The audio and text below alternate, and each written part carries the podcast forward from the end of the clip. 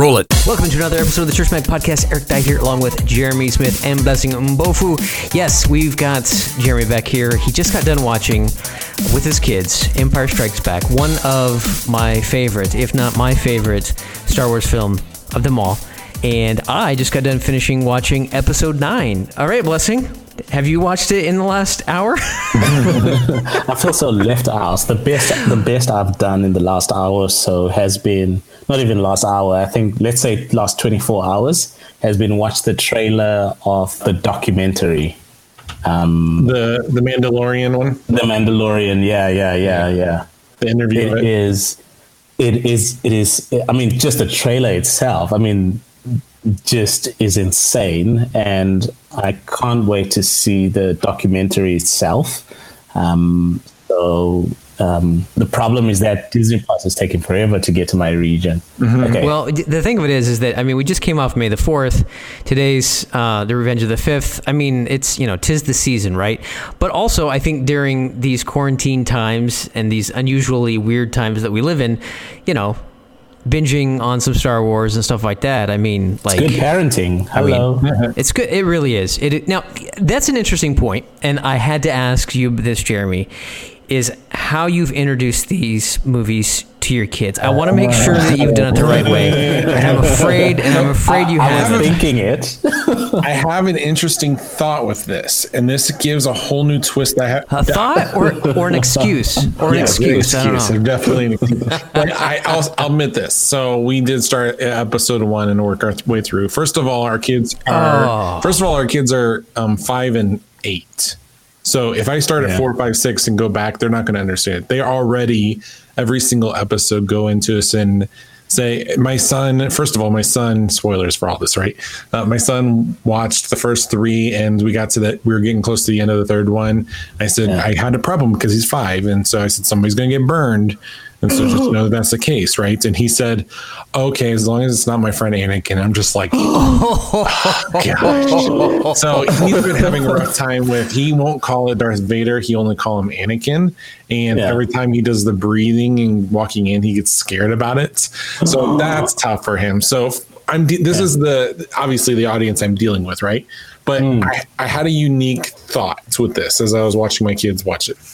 So I actually did start to try to get them watching episode four a year ago, and they lasted like five Yeah. minutes. Oh, they're pretty young, And yeah. they went and started playing mm-hmm. with toys, right?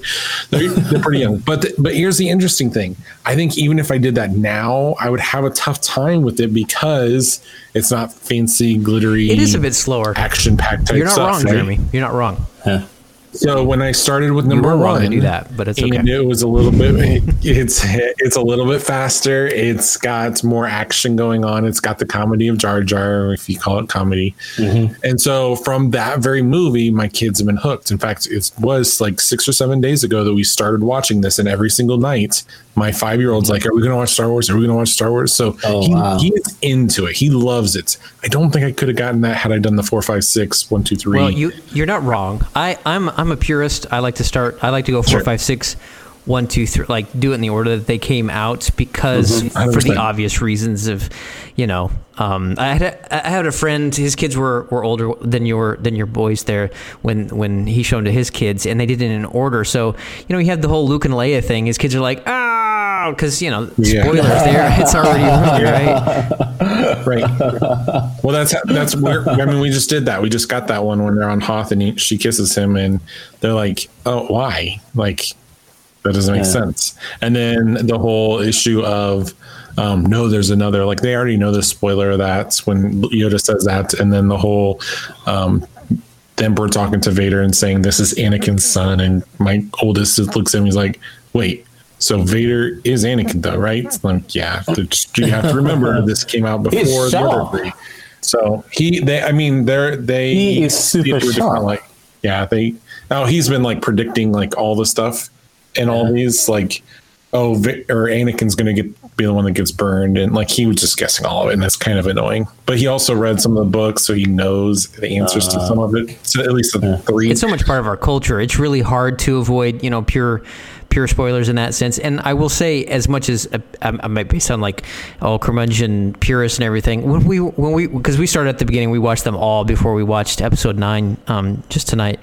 Um, earlier in the week, early in the week, like over the weekend when we watched episode one, we're watching it and we're getting towards the end, Jeremy, and I had a similar thought about you know how quick it moves and stuff like that. And I'm like, why did this movie get so much hate? It's actually not not a bad movie. I, you know, some of it hasn't aged super well, but I feel like it got a lot of undeserving hate. I feel like it is pretty decent. And interestingly enough, and I, I've I've seen some some mini documentaries on this that that the Jar Jar Binks thing is a real generational thing, and younger kids that grew up on Star Wars, like my kids, think Jar Jar Binks is awesome, right? So it just depends on when you were exposed to to that. So, so, so I was laughing because I was reading a tweet from Allison earlier. oh right, She Yeah. says, "Have been have I been on a spaceship for three days, or was that just the Star Wars marathon going on at my house? right. Well, when you're Reality is blurry. yes, yes, when you're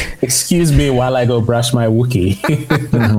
So true, so true. When you know during these times of quarantine, that's certainly certainly easy to do. Certainly easy to do. So, well, that's that's pretty cool, Jeremy. Um, your experience there. Hey, if if you're listening to the podcast and you want to tell us like your preferences, you know, who shot, you know, did Han shoot first?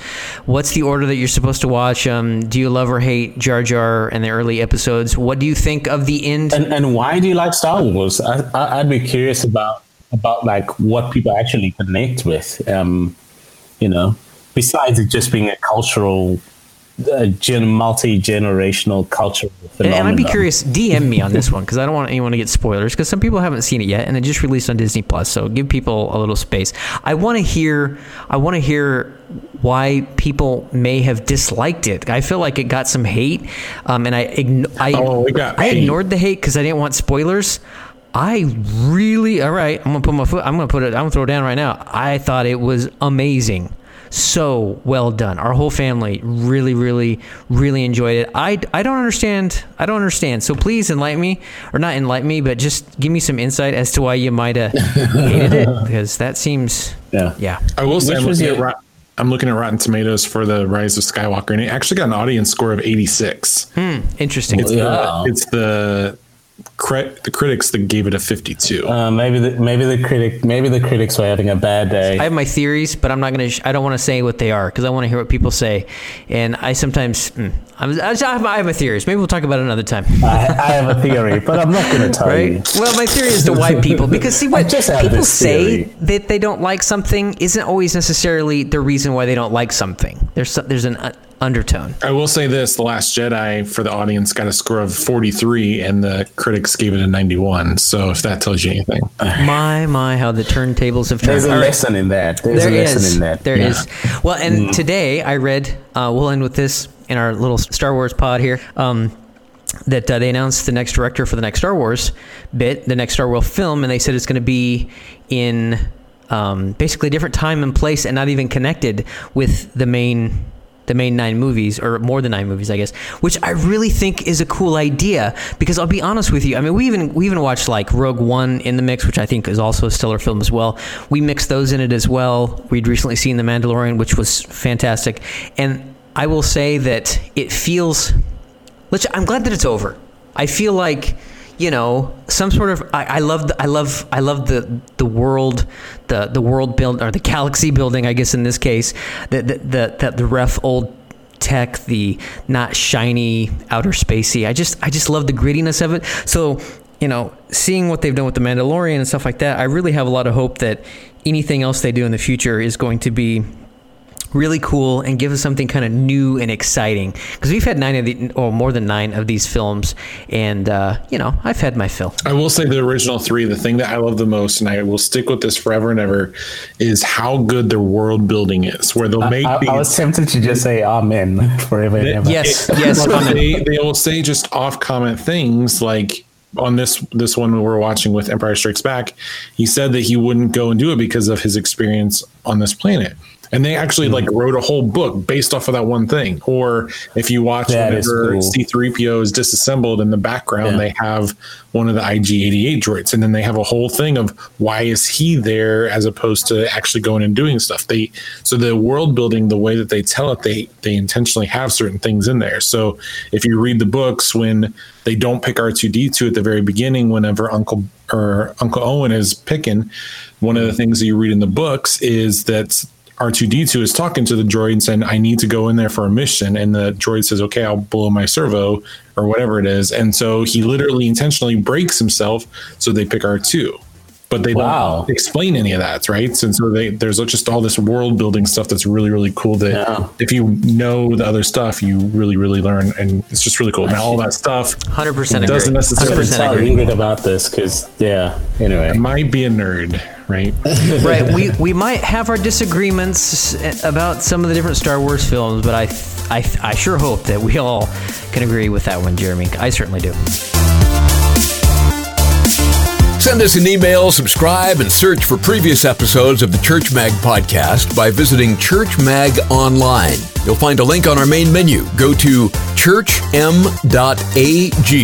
That's Church Mag. And while you're visiting Church Mag, send us a message and be sure to subscribe to the Church Mag podcast so you can receive an early release of the new show every Friday. We don't do that for just anyone. The Church Mag podcast is proudly hosted on Buzzsprout.com.